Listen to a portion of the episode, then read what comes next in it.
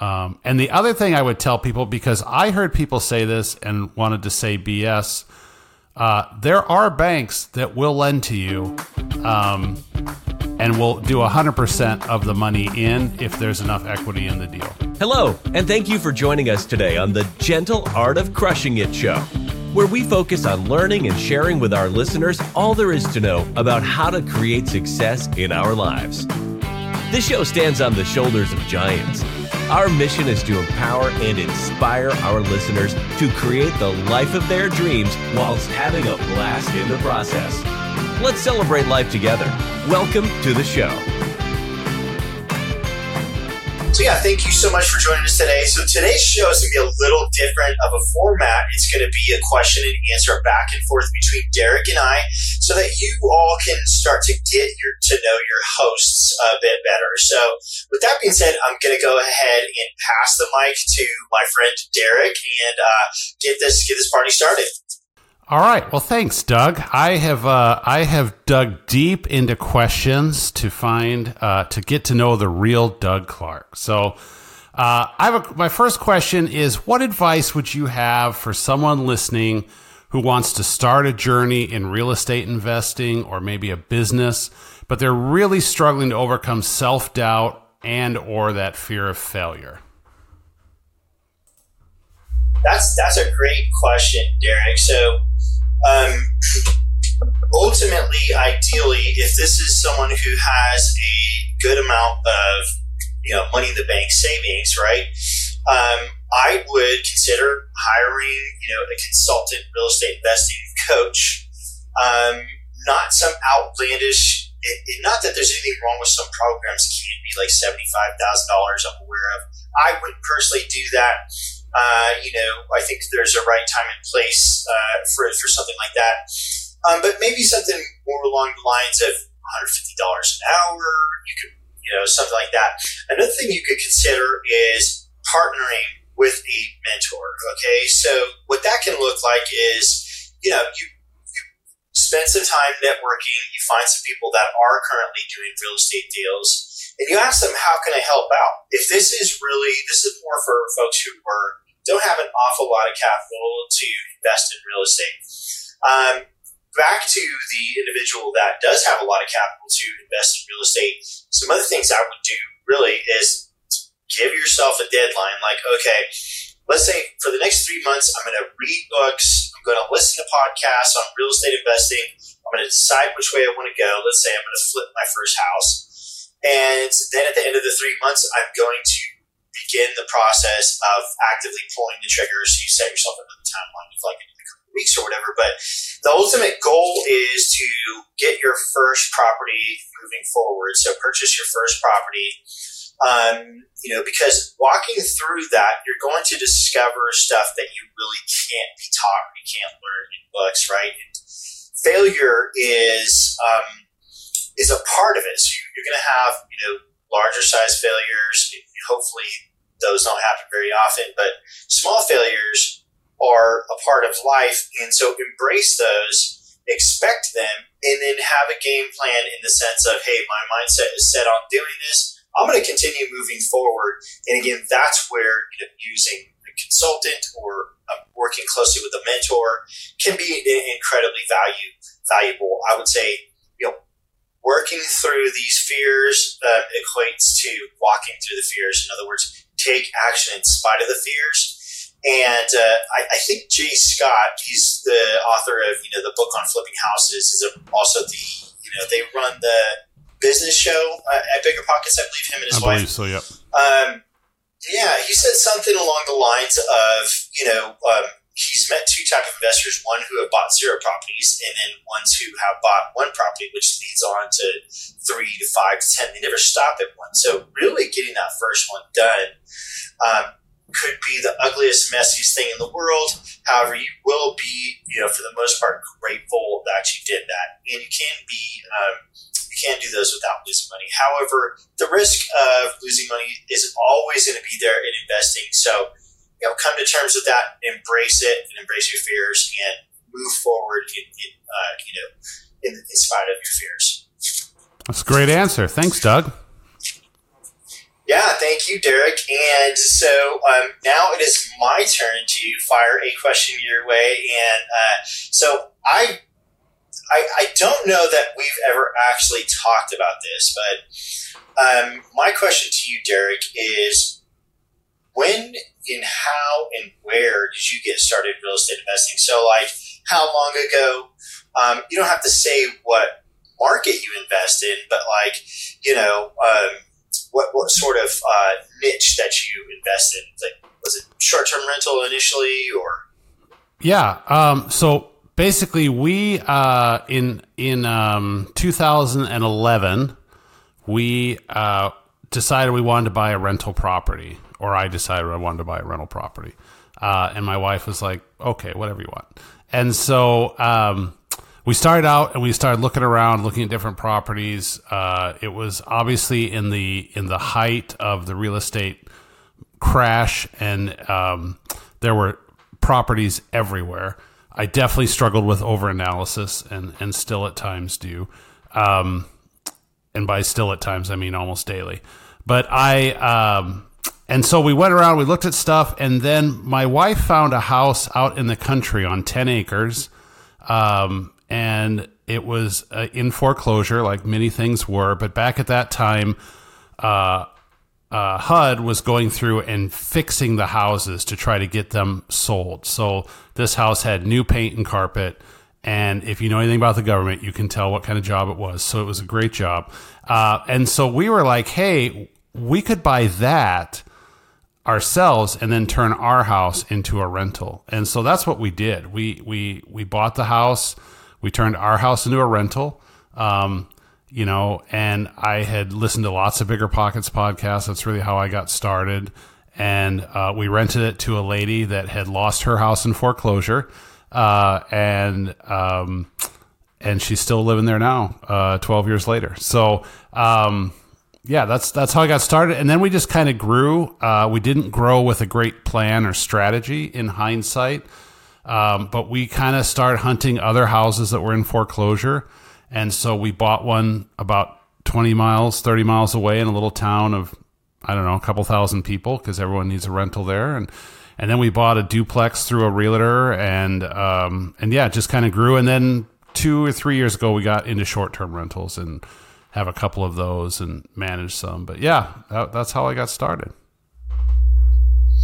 I love that. And, um, how important would you say, um, you know, is networking in building your real estate portfolio? Because like what I've noticed is is that's really common. The higher level real estate investors you you come into contact, the bigger that individual's network actually is. So, what are your thoughts? I think that I underestimated networking in the beginning, and I think the last couple of years, probably the last three or four years, I've recognized what a huge um, boost that is to people and getting in the orbit of those who are growing fast or growing big. Um, and just having that that encouragement, that like mindedness. So 2021, so two two and a half years ago, we decided to start a, a real estate meetup in our town, and um, we committed to do it for once a month for one year, whether anyone showed up or not. We did it at a restaurant so we could at least eat. And the first month, no one showed up. And the next month, two people showed up. And the next month, four people showed up. And the next month, like three people, you know. But, but now, you know, now we average about 20 people because uh, I'm terrible at marketing. But it's, you know, there's been some great relationships built. I met a guy that helped me flip a house this spring. Uh, I mean, there's people who have have uh, I've been able to watch their trajectory and growth, and it's been really fun, and it's something I look forward to. So I think I think networking is good, and as I attend real estate conferences, that's where I really see the value of of the people you meet. But but as you said, everyone I've met who we would call successful on a larger scale has a very strong network of people they associate with. So yeah. I hope that answered that question well enough. That yeah, that's an incredible answer, and I, I love your first one as well. So I'm um, really, really uh, super, super value packed. So love that. Well, great. Want me to ask you a question now, Doug? Yeah, your turn. All right. If you had an opportunity to have a conversation with your future self 10 years from now, so 10 year older Doug Clark, what's the one question you'd ask yourself, and what advice do you think your future self would give you? The one question that I would ask my future self is how, you know, how how big should I go? Hmm. How quickly? How much should I risk? Okay. Hmm. And I think my future self would tell me you should um, go easily 10x bigger, at least in the size of, of dreams, right? Hmm. In the size of income, in the size of how do I want my life to be in, in 10 years or, or three years or one year? So, so in other words, my, my future self would, would, would say, look, you were put on this planet like everybody else was put on this planet to um, live the life of your dreams on your own terms. So you have to define, you have to do some introspection and go, hey, Doug, what do you like to do? How do you want to spend your time? How do you want it to be low stress? How do you want to create this amazing life and have it be fun and easy? Start asking yourself that question now, is what my future self would tell me. My future self would also tell me, look, you with you set aside like a percentage of your income and it's going to be a majority of it that you're going to risk okay? I would say 60% okay? And you're going to risk it in the areas of where you're passionate. So you know for example um, right now um, i'm passionate about podcasting okay? And i'm also passionate about multifamily Okay. Now, right along with that, my future self would tell me, you know, other people's money is abundant, just like oxygen. And, you know, he would also tell me so that working with mentors can help you to hit your dreams so much faster than you have done so in the past. And it also can connect you with folks that, um, you know, are willing to invest in your deals. Ultimately, you know, there's a lot there. It's a super great question, but believe in yourself, Doug. And I would say that to everybody. Say that to, to you as well, Derek. And I know that you, you do. Um, but the audience here, believe in yourself more than you ever have. That's what your future self would tell you. Your future self would say, believe in yourself, dream big, jump out of the airplane, build that parachute on the way down, take some risks. Everybody's in a different uh, place in life if you are beginning to you know start real estate investing in your 70s and you're living just off of social security that's going to look completely different than if you're 22 years old and multimillionaire. There are strategies for everybody to get started if you're passionate about it if you enjoy it that's really something that you should be focusing on giving giving your attention. So um, i'm not totally completely sure that i answered your question in, in fullness there um, did I leave some some stuff out? No, I think that's good. I think that's good. Let me let me follow up since we still have a couple minutes in this in this little segment. What why why is that the question you would ask yourself? How big should I go? What why why did that pop to your mind first? Do you think? Yeah, you know, I think that that has to do with the with the for a couple reasons, um, and ultimately, because that question reminds me of a question that somebody asked Grant Cardone, and I think this happened about eight years ago, where the guy asked Grant, you know, as he was approaching, he, he was in his later 50s, I think, getting close to hitting 60. And the guy asked Grant, you know, what would you do differently if you were to shoot back to, you know, age 18? And he said something along the lines of, like, I would have dreamt much bigger, I would have went much bigger in you know, ultimately he became he's a billionaire now, as far as I know. And he also did that thing with the Discovery Channel where they basically stripped him of everything. I don't know exactly the whole deal, but he started from scratch and hit a million dollars in 90 days. So much of it is mindset. So much of it is self belief. We just limit ourselves like so much. So to have a conversation with our future self, and my future self, I'm you know hallucinating, is is very successful. And so it's almost like having a conversation with a bigger brother that's a multimillionaire that really, really loves you and really wants the best for you is kind of how I see that. So he would say, look, you are holding yourself back so much. Just let go, have fun, forget about the risk, and you know. I really like the thought of jumping out of an airplane and building the parachute on the way down. Obviously, you know, real life, horrible idea, but it gets me out there. I'm feeling the exhilaration. I'm taking action, and you know, um, learning along the way. That's a great good. question. That's good. Well, thank you. How about you? What's your question? So I have this question. It's pretty pretty selfish. I have um, you know not flipped a home, so it's it's sort of twofold. We can start, I guess, with how many homes have you flipped so far?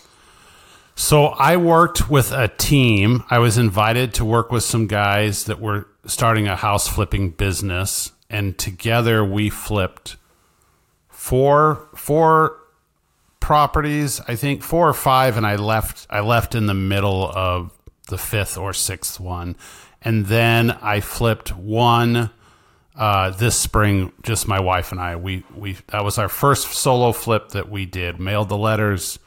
Um, had a call six months later and bought it and um, put all the gray hair on my head that you see. But yeah, so so I guess total of six ish would be what I would say. That's huge. And um, what advice could you give to our listeners who are, you know, interested in flipping houses? Um, just period. What advice would you give to our listeners? Put everything in writing. Don't assume anything. I think that's the. If I could go back, I mean, I worked with a good contractor, um, and but I I thought I I just kept a lot in my head. Looking back, I, I had a scope of work. I had everything in my head figured out. I had it written down actually. I just didn't really share it and go over from day one. So there was some miscommunication issues. Um, and there were, you know, there's just some stress of numbers matter. Uh, it's important for us. I think there are so many bad flips um, in the middle of, or as we wrapped up our flip, we purchased a house as a rental, as a sober living property in uh, uh, this earlier this summer that was also a flip that was terribly done. And that it made me want to hug my contractor for all the good things. So we just, our goal in flipping a house, and I, I think other people's goal should be that if I knock on the door a year later, that the guy is not, I'm not embarrassed to have him show me the house and what we did there. So we, we, we doubled our budget. I mean, we went, we went over our budget by twice as much. However, I should say that we were just saved by this crazy real estate market. So um, we put it on the market and had five offers, all above asking, and three waived inspections. And but I mean, it was it was good. The other thing I, I think num- know your numbers, write everything down, have a cushion. Um, we didn't borrow hundred percent of the of the purchase price and the rehab, so I felt comfortable if I lost money, it was a good education. We had a backup plan to make it a rental, so. Um, and the other thing I would tell people, because I heard people say this and wanted to say BS, uh, there are banks that will lend to you um, and will do 100% of the money in if there's enough equity in the deal. And I, I, uh, you know, the Tatty Investor is uh, very popular, talking about a bank she uses. And I thought, well, that must be nice to find the one bank in the country that does that. And then uh, I, I stumbled, I was introduced to a bank here in my area that does the same same type of loan project. So I think you know you just have to keep looking, but know your numbers, have a backup plans, put everything in writing. It's always going to take twice as long, cost twice as much don't don't try to make it work. And I think flipping is getting more challenging lately, from what I hear and see. I'm, I, but it you know I'd I'd like to do another one, but it is a little more challenging to find them. So yeah, would you almost say okay um, when you are working on the budget, you know, um, pad it by hundred percent or fifty percent, and when you're running, yeah, you can answer that one. No, yeah, I do. I think have a budget. It's it I, I always do uh, when we started our first flip with our with the with the team we were working with we had the GOK the God only knows line and we kind of up to 10 or 15 percent margin um, we were I, I was a little off on these numbers because um, we added a second bathroom and for some reason I didn't think that was going to cost much money um, we paid our contractor by the hour Um, so we didn't have a set price. I, I don't regret doing that, but it took a little longer because the bathroom took longer. Um, we didn't cut as many corners as we could have, but yeah. So I think definitely build in cushion. Don't forget holding costs. You're paying an electric bill and a gas bill every month that it sits. You're paying the interest on the loan. You know, you're paying someone to mow the lawn if you don't have a lawnmower. So things like that. And maybe throw some buffer in there when you're, you know, analyzing the deal slash yeah. Yeah. Yeah. Yeah. Yeah, and I think that comes back to having a good backup plan. So what if I can't sell it? You know, uh, what if nobody wants it? What if, you know, can I rent it? Can I live with it as a rental for a while? Will it cash will it break even? My my analytical mind, I mean, I can develop three worst case scenarios for anything that could go wrong. So I I try to build in some ideas of what we could do, you know, of, of if this goes wrong, here's what we'll do. So um, but yeah. Love that. Okay, awesome. So, and, and you know, that's going to lead me to another question. I'll hold on to it though. All right. Um, you, you ready with another one for me? Let me see what I've got here. Um, what would you say is a daily habit or routine that you do that you have found to be a very instrumental key in nurturing a positive mindset and keeping you on track with your goals? Yeah, um, if I could give three answers, because I feel like um, they're necessary, um, and I'll just spit them out because I don't want to forget them, and then go into more detail. Um, so, exercise, um, mindset studies, wherever that is, and I'll, I'll touch on that, and then mastermind out of that. Okay. okay. So, um, exercise. Um, I was sharing with my dad the other day that I really believe that euphorias are meant to be achieved. Euphoria is meant to be um, unlocked, uh, not bought, right? So, what I'm trying to say is that, um, and, and yes, there's no harm in you know watching movies in downtime and recreational stuff uh, as long as it's not harming you or others, of course. But um, what I am trying to say with that is that if I am feeling down in the dumps, I know, you know, one thousand percent of the time that if I go, you know, do my uh, skateboarding routine, which I'm back to it now for about a year, and it still like scares the snot out of me just about every single time. Um, you know, I know that that routine, which goes about forty-five minutes uh, to an hour, will a thousand percent unlock much like elation, euphoria. I'll feel amazing. And you can get that from running. You can get that from lifting weights. So, know, doing some a, a long walk. So, breathing the air and sort of pushing your lungs a bit will get that to you. Um, the second thing is, I'm a huge um, believer on studying success principles, studying success mindset, and I do do it daily. So lately, you can grab that from you know podcasts. You've got the you know, Ed Mylett, you've got the you know, Jason Trees, you've got Turner, you've got so many awesome success mindset impact theory um, that is free, right? So that's a great place. And, and um, as you are going through this, you know, as you are focusing on success mindset, I would say you're probably going to want minimum 30 minutes, 15 minutes is good um, 30 minutes a day. But what happens for me is every time I'm studying success mindset, I have these epiphanies, brand new thoughts and ideas that I'm learning, and then ideas also.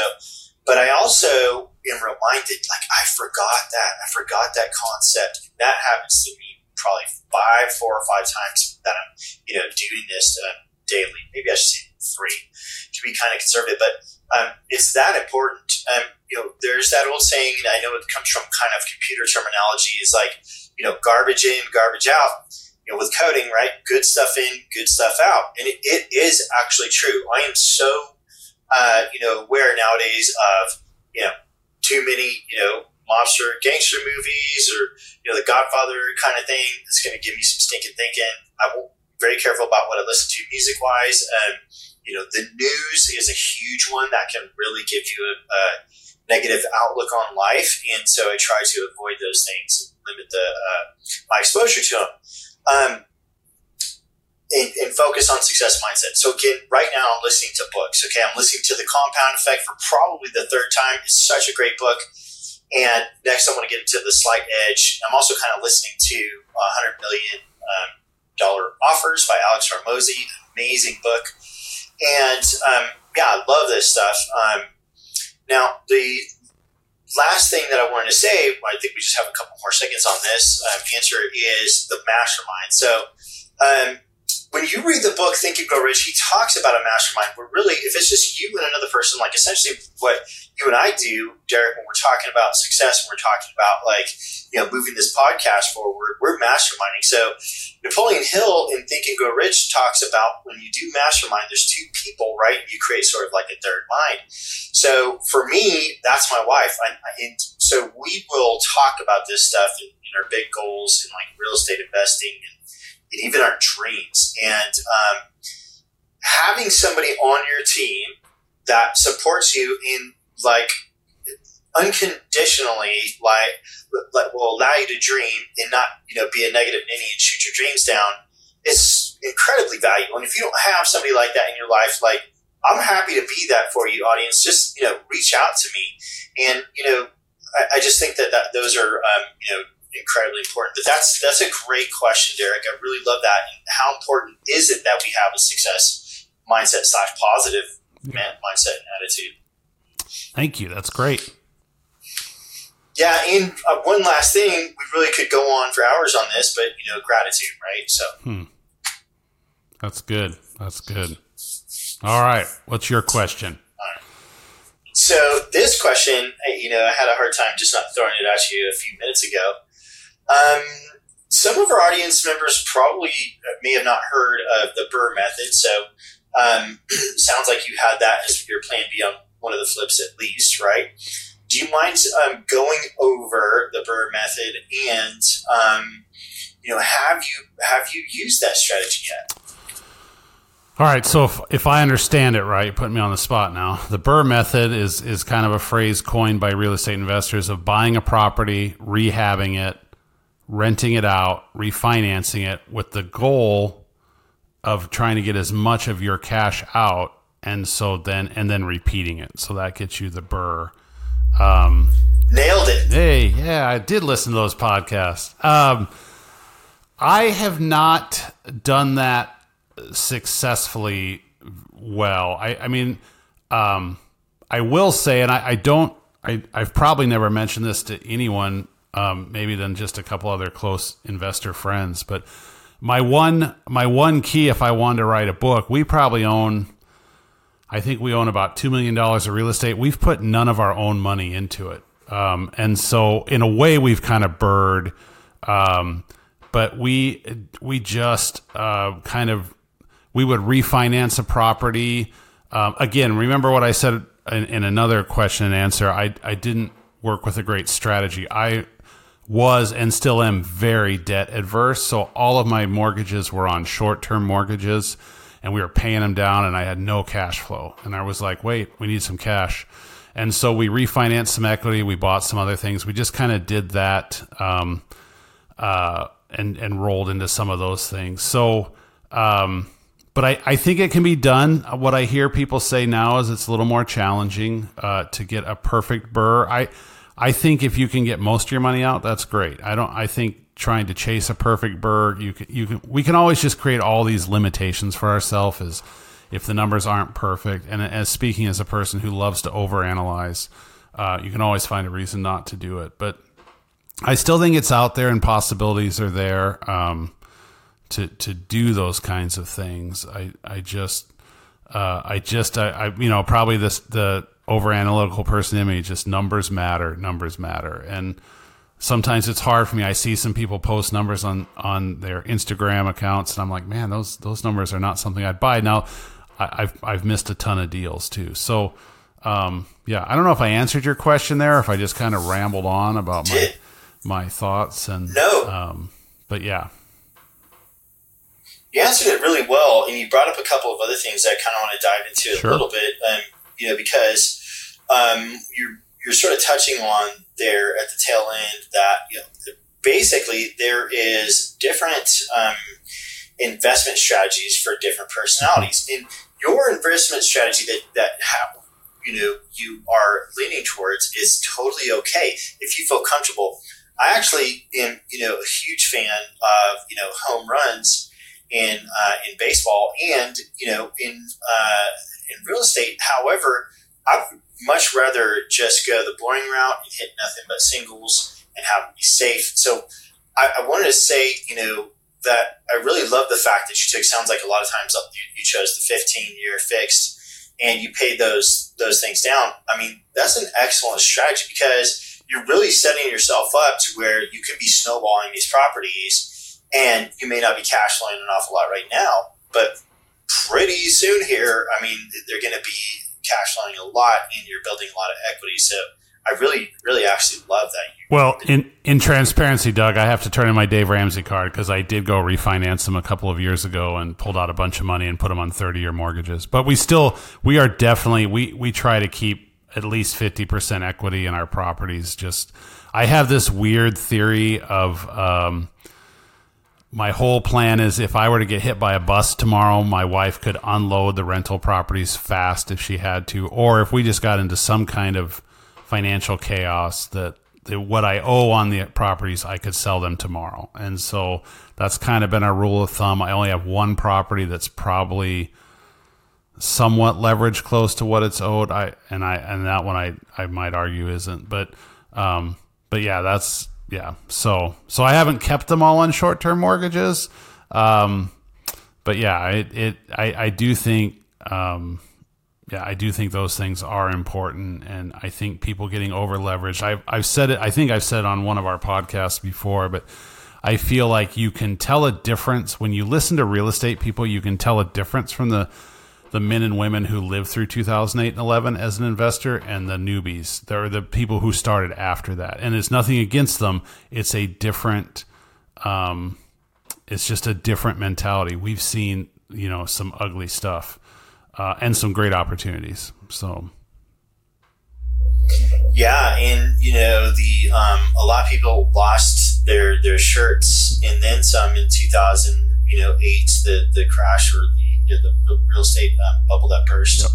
um, and that's where yeah if you are super over leveraged you know, and you're in kind of you know bad loans, um, chances are if you got them within the past few years, up until the rates started increasing in the 30 year fix, they're probably excellent. Um, you know, we had rates incredibly low, right? Um, however, it, it, it is, I, I, hear what you're saying, and that that's the interesting thing. So, like Rod Khleif, he's a multifamily investor and like a, a guru, real estate guru in Florida, right? He, if I remember his story correctly, lost essentially, I think he had hundreds of single family residents, something like that, lost them all and just over leveraged. Plus, there was really bad loans back then, 2005, 2006. Um, however, he learned from that and he came back even stronger. And now he has, you know, sort of like rules that, that are put in place to uh, protect him from the same sort of um, fallout. So we won't make that. So the, the interesting thing is that you know, the tough times, you know, character really is, um, we can learn it from a book. It's best to learn it from a book. However, you know, experience is an amazing teacher uh, in the sense of we're less likely to forget that lesson. Yeah, that's I, I agree. I agree. So, and uh, yeah, I think one last thing there, but one thing that we can you know, the silver lining to where we're at right now, the economy, of inflation, the high interest rates, is that this will, you know, should be feeling like we have to be really careful with real estate investing right now. And so hopefully we are acting that way as well. And, you know, this, if we you know, can become successful real estate investors during this sort of, uh, you know, market, which is not as bad as like the, the crash back in 2008. Um, if we can become a good real estate investor right now, then as the tables turn and we get back into a really good market, we should be excelling, and we'll be grateful that we did. This is part of my argument because I know there's people out there that are talking about you know the sky is falling, you don't want to start real estate investing. That may be true. If, if the sky is is falling, you can start real estate investing without using your own money. You can just find people that need your help and start helping them. You can learn now but it's better to get started now in some capacity than to keep putting that off because that could just be our fears uh, that are blocking us and we're just not being um, honest with ourselves 100% or aware of it. Yeah, I agree. I agree. Got time for another question or am I wearing you out yet? Yeah. All right. So I've known you, Doug. I've known you. I think, did you join the did you join the Mindset Academy back in like 2021 through Jason Drees? Is that about the time you yeah, rolled in? I think I, okay. So the only thing I knew about I think I, I started being coached first. Okay. Right? But then but that that is about the time we met because I, I think I, I started we started talking back then about starting a podcast. Yep. Yep. All right. So ever since I've met you, you you have been what I would describe as a cheerleader to other people. So I thought of this question if you could share one piece of wisdom or a life lesson with the whole world, what would it be and why do you think that's important for everyone to hear? You know that that's a so these questions are so great, Derek, because they're making me think about stuff that I probably would have never thought of. Right, so I would say maybe one of the most important um, things to share, and, and this is like as if I was speaking to my kids, right? Is that every fear on the other side of it is, you know, this massive blessing. So, you know, if you have like a, you know, a, a bully, for example, and you decide to stand up to that bully, you will feel by, by working through that process, you'll one, you'll learn, you know, that a lot of it actually was just fear. Hopefully you don't get pummeled over the situation. But if you do get pummeled over the situation, you'll learn I survived that. That wasn't as bad as I thought it would be. Um, and you will feel more empowered and more invigorated. And so this whole concept of fear, you know, and, and fear holding me back, I'm very, very aware of. And it does get on my nerves. And so one of the reasons why I am, you know, quote unquote cheerleader for other people is because it is actually a tool that I use to be able to walk through fear. So like, for example, if I was going to do a public um, speech and there was thousands of people, I would be, you know, willing to go do that and make a fool out of myself right away.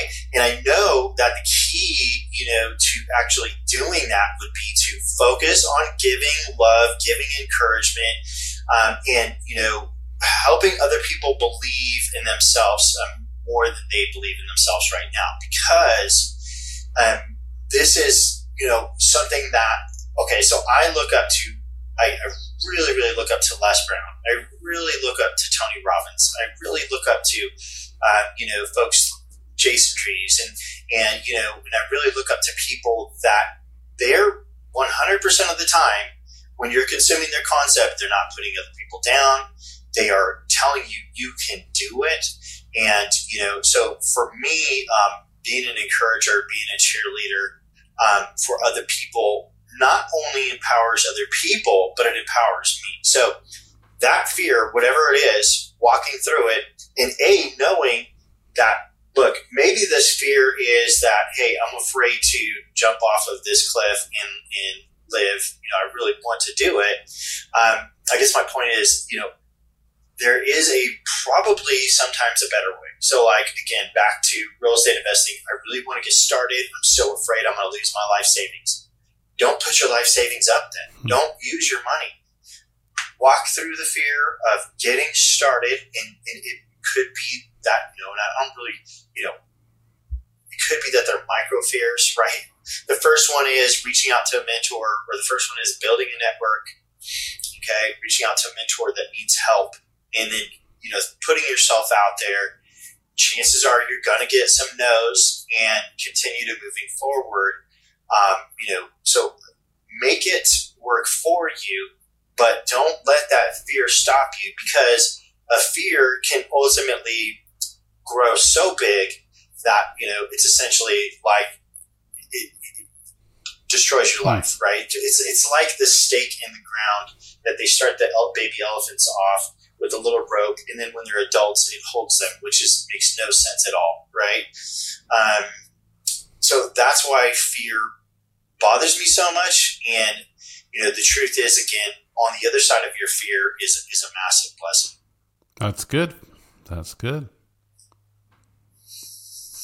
And again, thank you, Derek, so much. Uh, you know, for your time, and I feel like this is so helpful. I want to continue doing this with with all the hosts, and we can all, you know, be um, sort of getting into each other's, uh, you know, business a bit more because really helps me, you know, get to know you quite a bit more. And um, we didn't even dig into your we, we probably dug into maybe 10, 15% of all your real estate investing experience, the good, the bad, and the ugly.